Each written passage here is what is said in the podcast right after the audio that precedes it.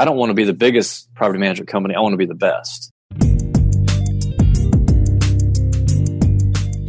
Welcome, closers. Today, we have another episode of the Profitable Property Management Podcast coming at you. This is season two on sales. I'm your host, Jordan Moila, and every week I interview world-class property management entrepreneurs and industry experts who share actionable insights to help you grow your property management empire. So whether you manage one hundred or one thousand units, this broadcast is designed to help you see the big picture and give you the tools and tactics that you need to get to the next level. I don't throw darts at a board. I bet on sure things. Read Sun Tzu, The Art of War. Every battle is won before it's ever fought. Think about it.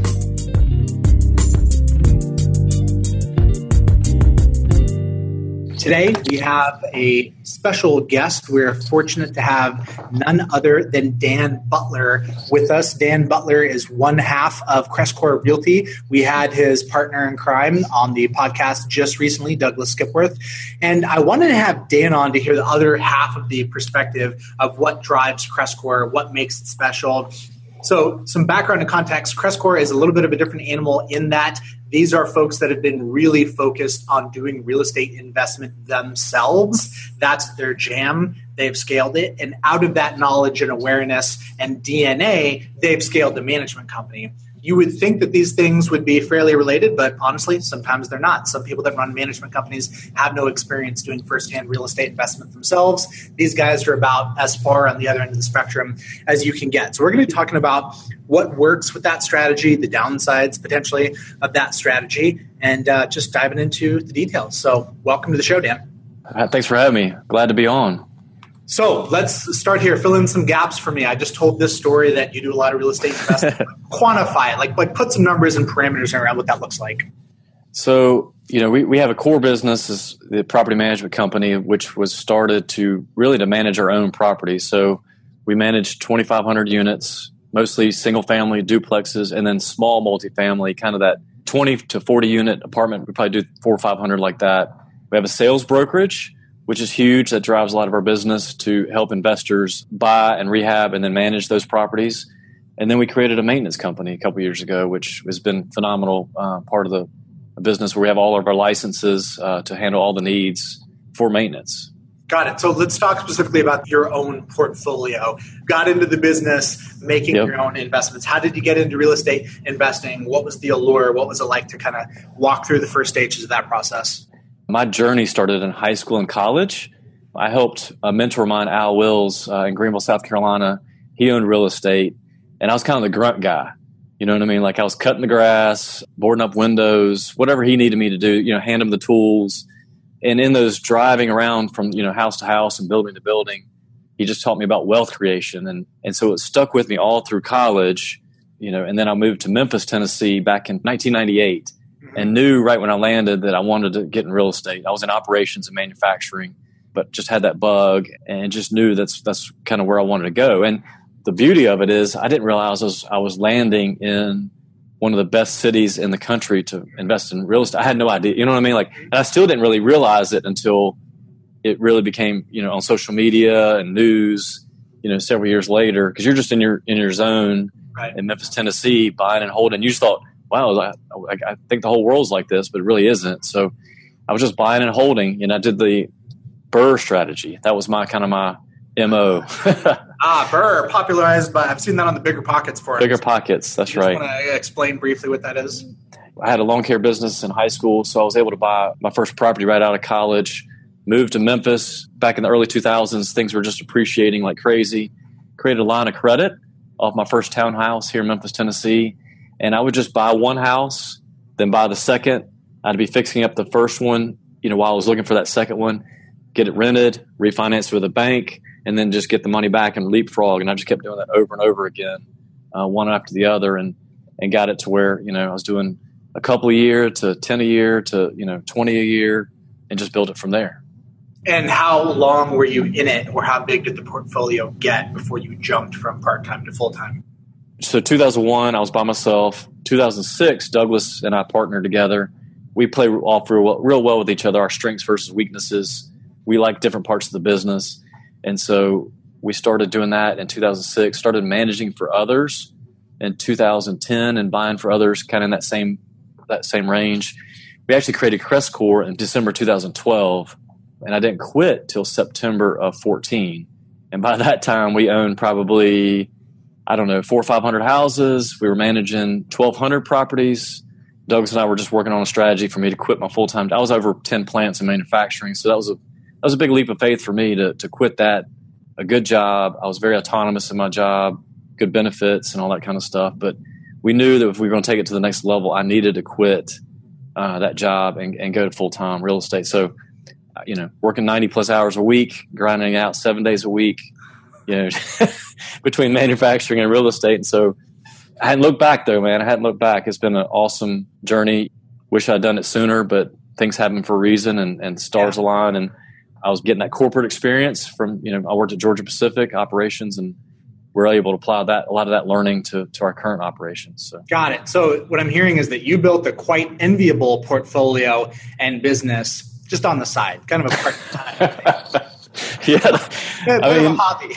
yeah, I mean, uh, people joke with us about that. I mean, it was that's literally kind of how we did it. To be honest with you, we just Douglas and I are just uh, love to work. You know, just we're built to, to work and build. We enjoyed working with each other, and just what we learned really early on when we partnered was one plus one equals three. Kind of like in a marriage, you don't keep score. Have you ever heard that? That's yeah. one of the first yeah. pieces of advice I got. It's like a football game. Don't keep score. And so some days he'd be working harder than me, and he'd know I was, you know, because I was traveling and managing plants. The next day I'd be working till, you know, the midnight oil, getting something out we needed for, you know, a package we're buying or whatever that was. And so we just didn't keep score. We just kept the, our heads down and focused on building uh, a portfolio. So, got it. Makes sense. So let's talk a little bit about some of the distinctives of CrestCore. This came up a lot on the podcast that I did with Douglas, but if I was mm-hmm. going to sum it up, I would say the fact that you have a D N A that is so investor-centric, having done it yourself, I assume mm-hmm. that, that creates a fluidity conversationally where when people talk about attraction-based branding or marketing, there's a pull and a magnetism, not only through the relationships, but also because of how you're able to facilitate a conversation and just really project the needs and desires of other investors. That's what I'm seeing from the outside, but I'm also observing mm-hmm. that you're going to a lot of industry events, et cetera. Talk to me about how you think about CrestCore's market positioning and branding. You hit the nail on the head. I mean, we, we were investors first, and so that's a great conversation piece. You know, we eat our own cooking. Have you ever heard the book Pleased But Not Satisfied? No. That's a great little book. I mean, real real quick read, but okay. basically every day we've improved, so we're pleased, but we're not satisfied. Mm-hmm. Because we own a, a large portion of what we manage, until our business is one hundred percent leased, one hundred percent collected, and zero maintenance, we're not satisfied.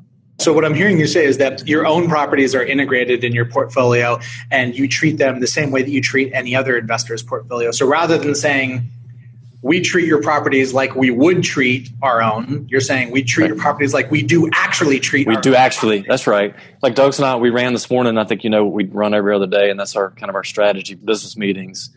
Um, nice. We've been doing that for fourteen plus years. But this morning we were just talking about that. You know, we're at, you know, mid-month, we're at ninety percent collected. We're not talking about our properties.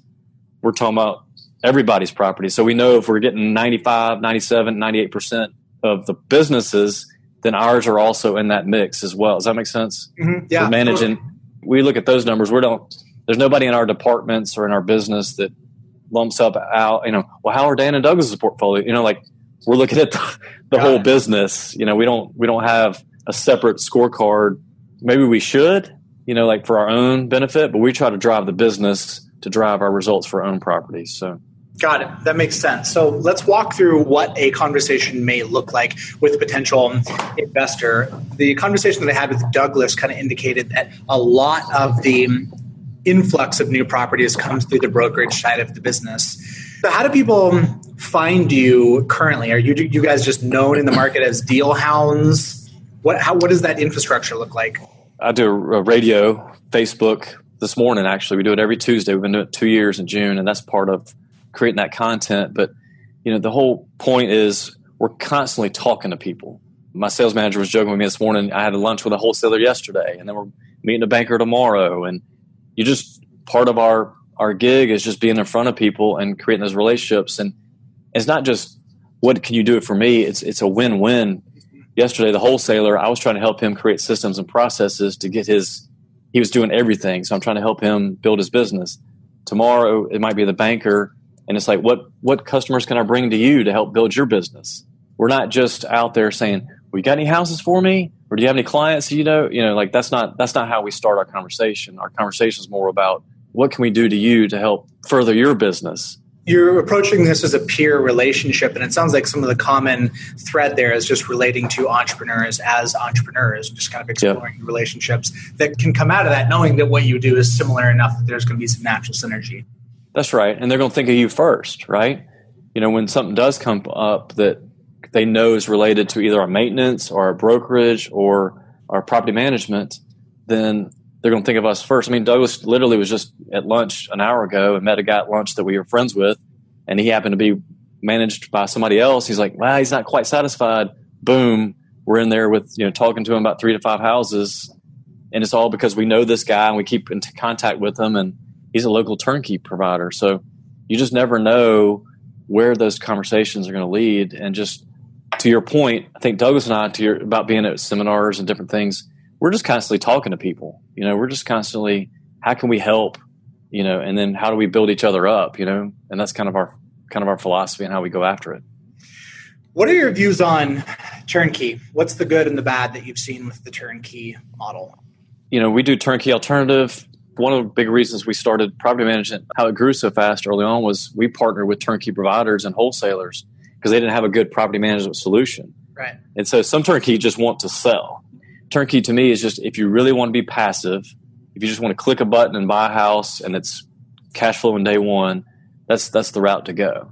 The downside is you, you're going to pay, you know, quote unquote, a premium, either at retail or above, because they're selling it at a at a return multiple, you know, versus other strategies that could leave some equity in it and, and that kind of thing. So, do you have any commentary on what would differentiate a good turnkey provider? Because some of the um, the winds and whisperings of what I hear is that there's turnkey and that there's turnkey, in the sense that anybody that is attracted to the promise of a experience where basically anybody that's ra- attracted to any kind of a turnkey offering is willing to avoid a, a certain level of operational due diligence within the good or service. And that can be exploited by a provider that basically says, hey, it's turnkey, but somewhere on the backside, there are gaps in their process, or there are gaps in their infrastructure. So if you were doing due diligence as a consumer on a turnkey operator, what would you look for? A couple of things, kind of the same thing with the property manager we talked about. Are they investing in their own product? You know, how many turnkey providers you, you, do you talk to that they actually buy their own product and they're filling up their portfolio?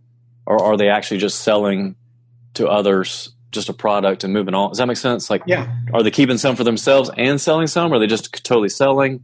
Where people, you know, get in trouble is the level of the rehab. You know, there's turnkey providers that just put lipstick on a pig. Mm-hmm. You know, versus, no, sir, we put a new roof, we put new H V A C, put new plumbing, the floors are all new. You know what I mean? Like, what's the deepness of the level of that rehab? And that's going to make a huge difference short-term and long-term on the, the performance of that property. You know, if you put lipstick on a pig, you're going to be having maintenance issues, you know, within six months. You know, we got some friends in town that, that do the full, and, you know, they don't mind. We're putting a, a one-year warranty on turnkey mm-hmm. on their services because everything's brand new. Mm-hmm. So that, to me, that's some of the, the differences I see. Got it. So deal flow and inventory for your existing client base, many of whom are investors. How do you facilitate putting new deals in front of them? Where do you source inventory? And how involved do you get in that process of putting inventory out there? Basically, we've worked hard to put a sales process and a, a sales team together. Basically, Douglas and I just pass off any kind of lead, listing or buyer lead, right into our our sales process. And immediately they're going to get an email template telling us about who CrestCore is, our turnkey alternative process, uh, videos explaining step-by-step how it works, you know, our strategic partners that will be involved with insurance and uh, accounting and those kind of things. So we just pass that on to the – we basically dump it in the funnel and let the system take care of it. So break down turnkey alternative for me. Uh, it's basically that BRRRR strategy that we grew up on. You know, just we walk alongside the investor. We will help that investor find that property. We'll get it under contract. We'll get our construction company to do a rehab bid. And then if they close it, we'll immediately start the rehab and then get, turn it right over to the property management as soon as the rehab is done. And how do you work with them to find the property? Wholesalers, banks, uh, Craigslist, uh, M L S, you know, any source that we can find. We are blasting out emails to property management companies, real estate agents, wholesalers. Hey, we got an investor looking for a three two, you know, fifteen hundred square foot, rents for nine hundred. Send me everything you got. In all aspects of the business, you can't wait for it to come to you. Mm-hmm. Right. You know, there's a lot of agents probably sitting on something or are about to get something. You got to go prick that lead and get that lead coming to you, and then you can get it and run with it. How does the pricing and the financial model work in situations like that for the turnkey alternative model where you're sourcing the deal as opposed to the management fee, et cetera, if somebody just brings you three properties and they have no interest in purchasing any additional ones? Yeah, so for us on the turnkey alternative model, in, in which, you know, like you said, Douglas alluded to, that's that's a big portion of our business that drives our growth in property management is helping buyers buy more. Uh, that's who we really align with versus the accidental landlord. But we charge a flat fee commission to help them buy, and we charge a flat fee commission or rehab fee to oversee the rehab. So very transparent. They know what the numbers are. We explain what you're getting with that. And so it's a pretty easy quote unquote sell because they realize that we're going to get them in that property for less than they would a turnkey because we, we got flat rates and we're not charging a premium to buy it. Because when you buy it and you do the turnkey, you got the holding cost, you got the premium, the value add of all the team and the overhead you've got to own that property versus just helping purchase and rehab along the way. If somebody does the turnkey alternative model and they end up purchasing and now you're managing, is that mm-hmm. management fee going to be significantly different than if somebody that just brought you three existing properties? No, it's it's basically the same. We try to stick to the same. You know, we try to stick to the same rate for everybody. That's a tough part of this business because everybody's looking for a deal, right? You know, we've talked about this.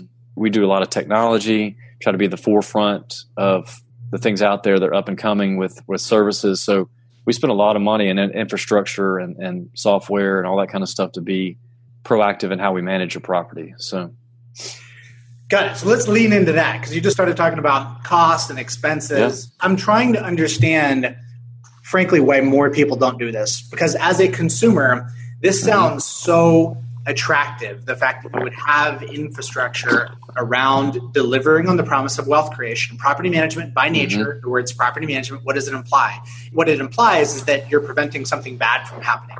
There's nothing right. in the name that implies that you're helping facilitate wealth creation through real estate, which is really the only interesting story that exists in our industry. You guys are actually putting some muscle behind that. We're seeing some talk about pocket listing inventory, putting that in front of existing owners and some folks kind of trying to polish that up. But what you're doing is even more proactive than that. Why do you think that there's not more infrastructure investment in these kinds of programs, given the, the potential upside and how conducive it is for getting the right kind of client, that is investors? You know, I think that people are just uh, hesitant to change, you know, and, and one of our core values is change. And so, again, it's part going back to we're investors first. You know, we're always looking for the cutting edge piece that's going to separate us. And I was telling somebody this the other day, I don't want to be the biggest property management company. I want to be the best. Because mm-hmm. when you're the best, then you can start charging more for your services. I mean, like that, that's where people get lost in trudging along. And this is how property management's always been done. But if you can be the best by automation and being proactive and being communicative with the tenants and the clients, you know, and, and just going above and beyond, for not just average and, you know, answer the question when it comes in. No, answer the question before they ask you, both on the tenant side and the client side. You create a real value there, right? You know, I had lunch with a client last week. We were talking about that because he loves how we're pushing out information to him. We're we're pushing out how leasing is going on his particular house, how many calls, how many showings, what was the comments on the property. Then he can make some more decisions on should we lower the rent or should we offer a special. And so when you start doing that, you're building the building blocks to be able to charge more in management fees down the road. Let's talk about what does the, the management structure look like? Are you guys portfolio, departmental? Presumably you're a hybrid like everybody. What are the nuts and bolts of who manages client-facing communications look like? We've really split it into tenant focus, client focus, and then getting things done with the maintenance side. So, which really is departmental focus. You got the maintenance team that's, that's making sure that basically the call center for maintenance and for mainline and, and that kind of stuff. We have seven people. That's all they do is help clients all day, every day. We went over the top, and we probably could get it done. If we were a reactive model, we probably could get it done with two or three people. But we've chosen to go, you know, six, seven deep to just go over the top and push out communication versus just waiting for a question. Yeah, I love it. So I think we're more department focused. We don't do portfolio management. So if I call in, yep, I'm not necessarily going to talk to John each time. It's going to be John or Tom or whoever. The functions are, except for client services, they are more client-based because we're trying to have one point of contact. So if you do call in and Jordan has houses with us, he's going to go to one specific person every time. So we get to know you and get to know your, you know, specifics of what you like. So that's your client liaison, but they're not managing your properties on the back end. Dan, what I'm hearing you say is that you're really interested in trying to get the best of both worlds, with having that client focus of one-to-one relationships and yet the efficiency of scale. Is that more or less accurate? Yeah, that, that's a good way to say it. I think kind of like the, in maintenance, do you want a jack of all trades or you want a specialist? And so we want people specialized in collections that have the personality type and the skills and detail to do that. Same thing in leasing. Leasing needs to be more of a bubbly, a closer, you know, a socializer. I think you've heard us talk about Culture Index before. That's our survey we use to to align people's, you know, their inherent behaviors. Mm. We try to put the right people in the right seats. Mm-hmm. Even client services, we know what that person needs to look like that needs to be in that client services role. They need to get answers. So they need to be very buttoned up, very detailed, because owners don't really care about sugarcoating and having like a nice conversation. They want answers. You know what I mean? Like, they want especially to, your owners, investors, especially right? investors. That's right. That's right. Now I could see an accidental landlords wants to be more touchy feely and, and feel warm about what's going on. No, our guys, you know, entrepreneurs, they want answers and they want it quickly, and that's all they care about. So what is the cadence of a portfolio review that is numbers focused? How often do you do those with your clients? What does that look like? So what we do right now is weekly updates. We email the owners leasing updates, uh, both automated and a personal touch. Every you know, week? Every week, yeah. Wow. Rehab updates. So if, you're, you're, if your house is in a turn status, we tell you, you know, hey, it's, it's still scheduled for completion tomorrow on five two. Or no, sorry, we had a delay.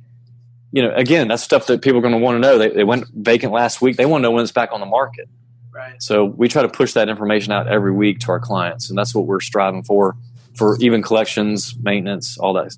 But do you do any deeper review than that on, on like an annual basis or any less than frequently, just kind of talking about the growth of their portfolio, et cetera? No, that's that's a great question. That, that we are building to that. You know, giving leasing updates, giving rent-ready updates, giving, you know, eventually everybody have their own dashboard to where they'll see, you know, month-to-date cash flow, return on their investment, year-to-date, month-to-date, all that kind of stuff that we're, we're working towards to, so that you can sit there at your computer and you're, because ninety percent of our investors are out of country or out of the state. You know, there's not many from Memphis. We want them to be able to push a button and just know their asset in Memphis, Tennessee is doing well. Talk to me about maintenance. Why did you do it when you did do it? Why not sooner? Why not later? And how do you think that your client type of primarily investors think differently about maintenance? It's funny. I did a radio show a couple weeks ago. There's a contractor triangle: speed, quality, and price. Pick two. Pick two. Now, Douglas wants all three. And I'm telling you, you only have two. But you really can have all three. It's just going to be a balance of what that triangle looks like. Does that make sense? Like, yeah. You can have a, a, an average of all three, but you're giving up something. If you, you know, if there's absolutely one that you got to have, another one's going to suffer. But back two thousand twelve, it was December. This is very painful. That's why I bring it up. I was, uh, I was at the office in December fifteenth. I just quit, you know, not too long ago, and we thought our mechanical contractor pulled gas permits for about ten people that were moving in that month, because right back then foreclosures were big. And so we had ten tenants moving in with no gas in December. Oh, wow. Not fun. So Douglas and I have just learned over the years, if we want to make it better, we got to control it. Mm-hmm. And so we immediately, December, by January, we had started City Light Commercial Services, our maintenance wing.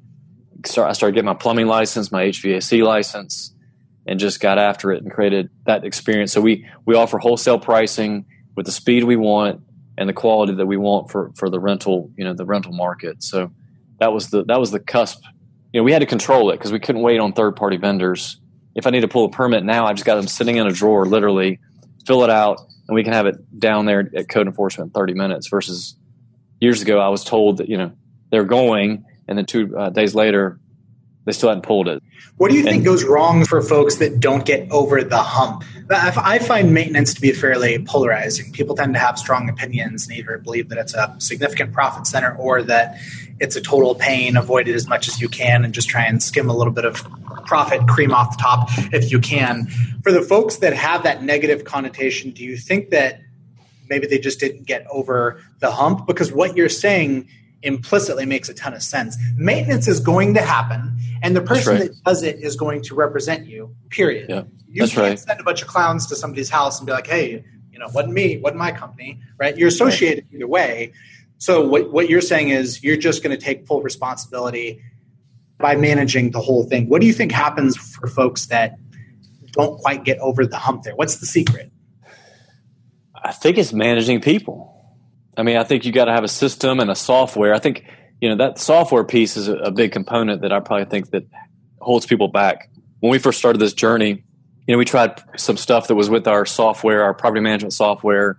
It didn't work really well. So I just started searching the big maintenance companies. What do they use? Mm-hmm. I didn't want to reinvent the wheel. So I just found that and paid for it. I mean, it's a big expense up front, but now we text the tenant we're on the way. We text the tenant that's scheduled. We text them when they're working. We text them when it's finished. Like, you got this communication module. And so guess what? Less calls coming into us because we created a system that's pushing information out to the tenants. Mm-hmm. So not calling every two minutes on every extension in your office. And that's probably where people get hung up because they now they're owning the maintenance versus, oh, well, I'm waiting on my contractor. You know what I mean? Like pushing it off on somebody else. When you start doing it yourself, you're responsible. You got to, you got to, you know, perform and give those guys answers. So is the business managed? Are the maintenance folks treated as first-class citizens in the same way that your your P Ms are? I, I think part of the attitude has to do with maybe the nature of the work, white-collar versus blue-collar. How do you manage, in terms of management and culture, how does City Lights look similar or any different than CrestCore? Only in name. That's it. Otherwise, so, it's just the same core thing. values. Core values are the same. They talk about the same six core values we have as a company: integrity, personal accountability, you know, uh, character, service. We actually poll every uh, work order the, the day after it's closed. We call them back and ask them how their experience was.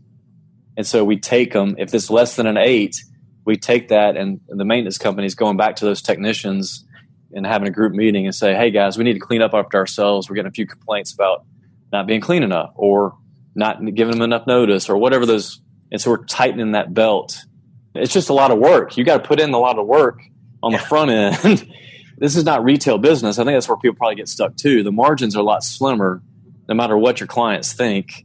You know, and that's probably why you heard that a lot on your podcast. Like, the margins are slimmer. I can't charge ninety dollars an hour to go change a toilet. You know what I mean? Like, I got to be much, much less than that.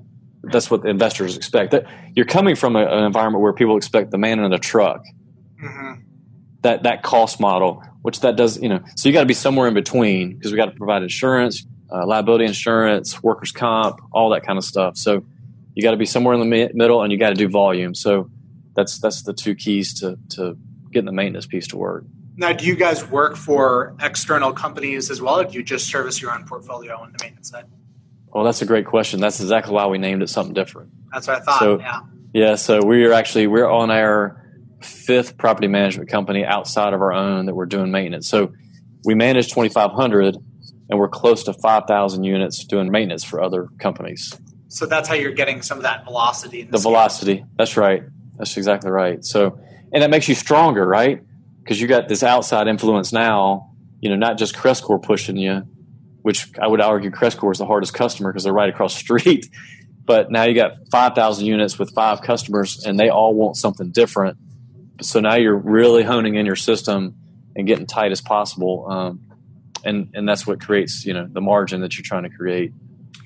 So here's what's interesting to me about what you're describing. I find in general that entrepreneurs, small business owners, property managers in particular, tend to struggle when dabbling. just common sense, right? Mm-hmm. Where, yep. where you have a diluted focus, it's just going to be tough to get off the ground. Maintenance is one of those areas where you can kind of dabble with it but not fully commit, because it's effectively non-operationalized. Same thing with sales and marketing. You get folks that come to maybe like a P M Grow type event and they're really excited about growth. But when they go about pursuing it, they don't operationalize that work in the same way that they operationalize rent collection, leasing, tenant screening, et cetera. And so as yeah. a result, they're throwing some money at it, but they're not all in on owning it and driving it to the same level of conclusion as they are with what they view as their core competency.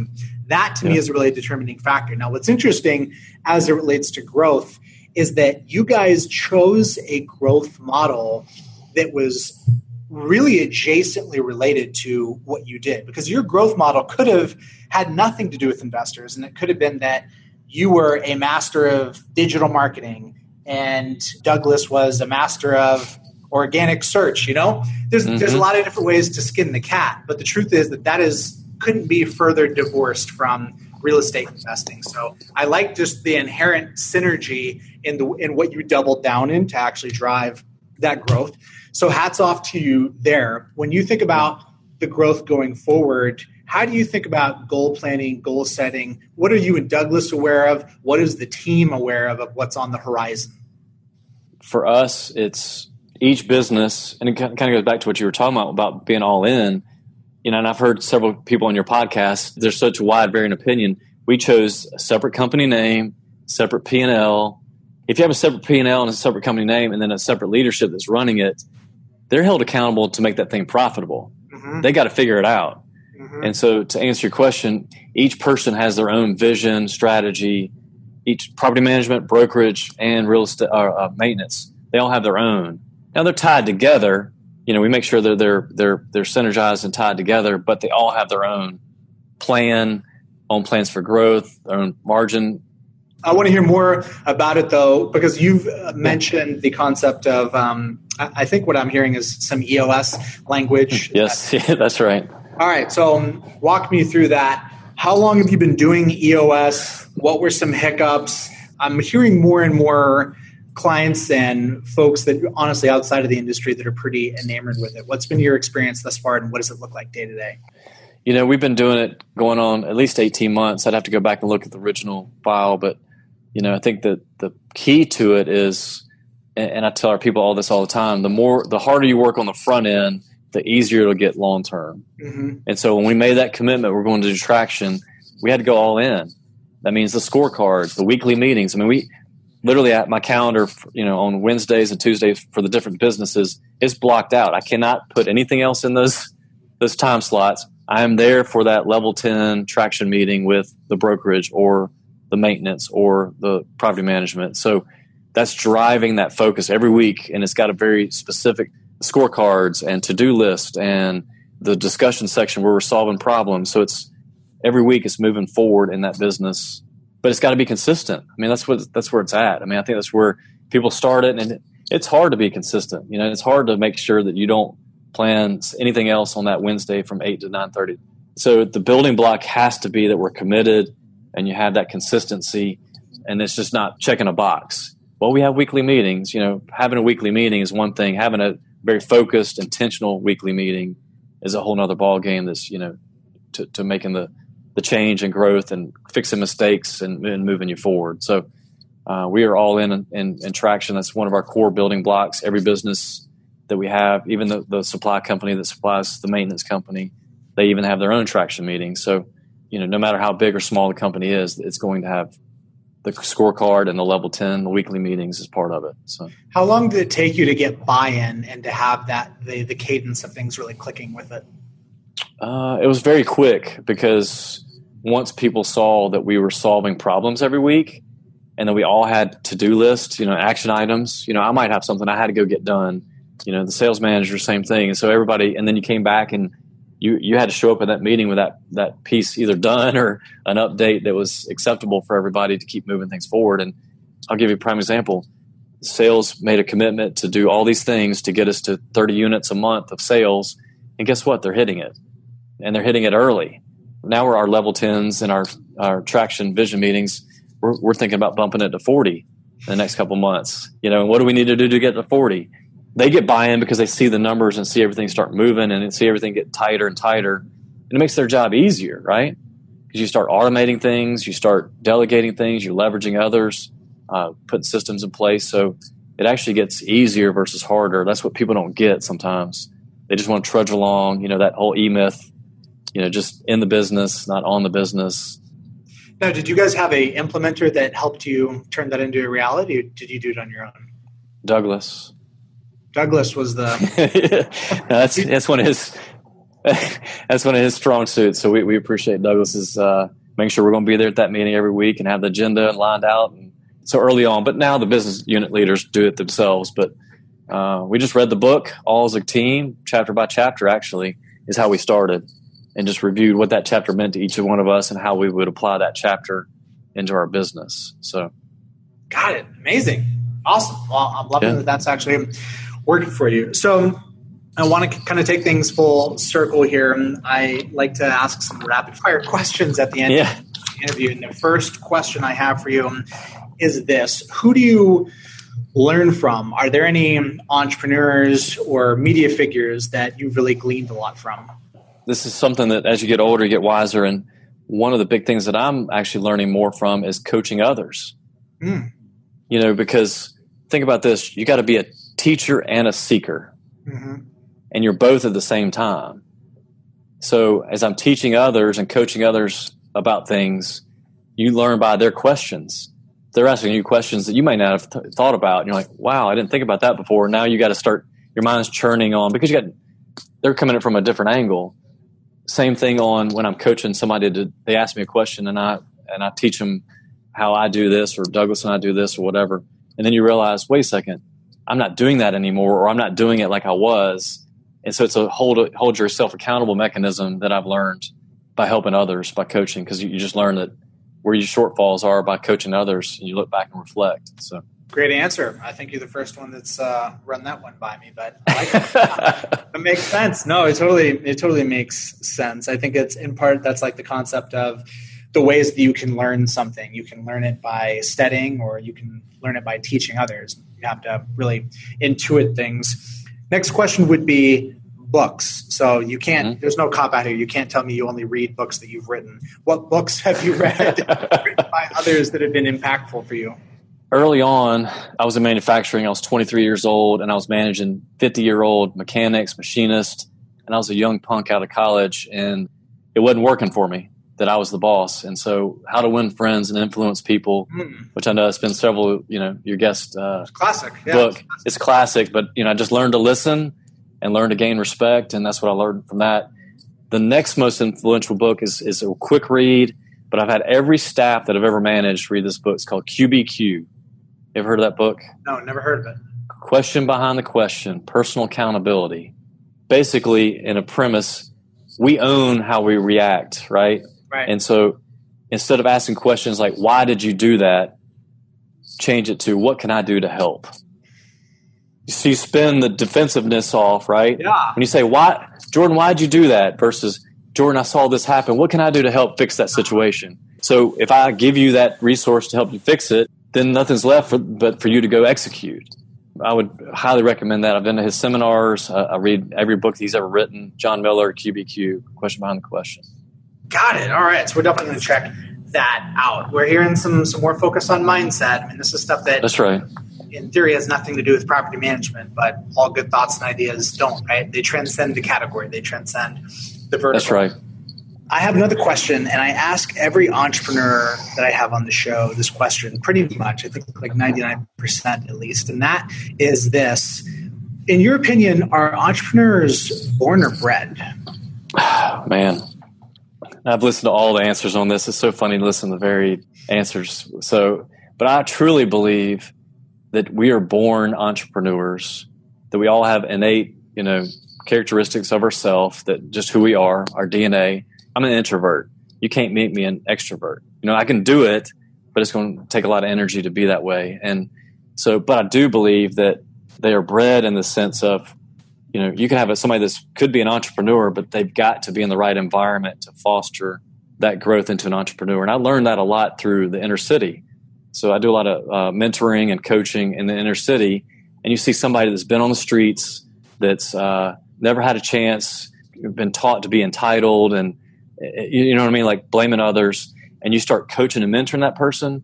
I've seen people turn, you know, the corner. Now they're, you know, own their own landscaping business. They own a housekeeping business. They own a bouncy bounce rental business. I mean, I can name off dozens and dozens of businesses like that that you would never have thought that person would be an entrepreneur, but obviously they had something in them that, that was pulled out by putting them in the right environment to create that that opportunity. Mm, okay. Yeah, I'm with you on that. I mean, the way I think about it is that when we think about what is determining of success, we tend to reduce things down to decisions, right? At least mm-hmm. if you're successful, that's really tempting. I am successful because I made great decisions and others didn't. Right.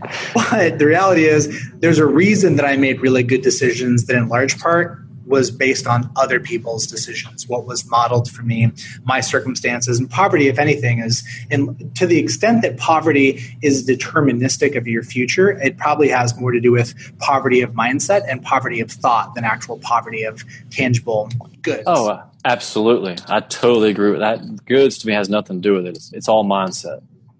So. so mindset for yourself, when you think about the career that you've had since you got into this business and a, a change or transformation in how you're seeing things now versus when you, at the beginning of your career, what would you have told the early you and just really with, with passion, conviction, tried to get that person to understand early on in the business? Two things jump out at me. I think that um, one is stop focusing on your weaknesses. You know, I think that I spent a lot of time early in my career trying to fix those weaknesses that I had, you know, as a, as a manager and a leader versus working through others and let them shore up my weaknesses, which leads to part two, I would say leveraging others. I didn't do that early on, man. I was doing everything myself when, you know, we talked about my early career in real estate. I was collecting rent. I was placing out signs. I was, you know, writing receipts and checks and doing leases. I mean, I did just, and, and looking back on it, I could have so automated and so leveraged others if I sought out some more mentoring and, and some guidance early on versus it was all on me. I would have probably built it stronger, faster, quicker if I had done that. Was that a conscious thought that got you out of that circumstance, or were you forced out of it due to scale? I was forced out of it because of scale. Okay. Yep, the pain. I think uh, Tony Robbins talks about that. Pain will make a lot of things happen, right? A lot of, a lot of choices, a lot of action. And I had a lot of pain, you know, from time time and just mental anguish. And so I had to figure out something. And so that's when it, that path and that process started to happen for me. Got it. Love it. Well, hey, I appreciate you coming on the show. For folks that want to find out more about CrestCore and what you guys are up to, what's one of the best places for them to go? Uh, they can go to crestcore realty dot com. They can re- email me at dan at crestcore dot com. Either way, it's uh, be glad to help any way I can to any of your listeners. All right, so here's how I want to summarize a potential reason to contact Dan. If you're interested in furthering the idea of facilitating wealth creation through real estate, if you're interested in positioning around that in terms of a brand and actually putting the rubber to the road and having some infrastructure behind that, I think Dan and Douglas are both great guys to contact. They've, they've doubled down and invested in that area. I think that's the magic sauce. I think it's what's going to continue to cause their business to grow and grow decade after decade. I really appreciate you coming on and sharing your wisdom with us. We'll be following your career, Dan. Uh, thanks so much for having me. Thanks for tuning in to the Profitable Property Management Podcast. Please subscribe and leave us a review. Your feedback makes this a better show, and the more reviews we get, the better our guests become. Thanks again for listening, and don't forget that you can find us online in the Profitable Property Management Facebook group, where we mastermind with the best in the industry.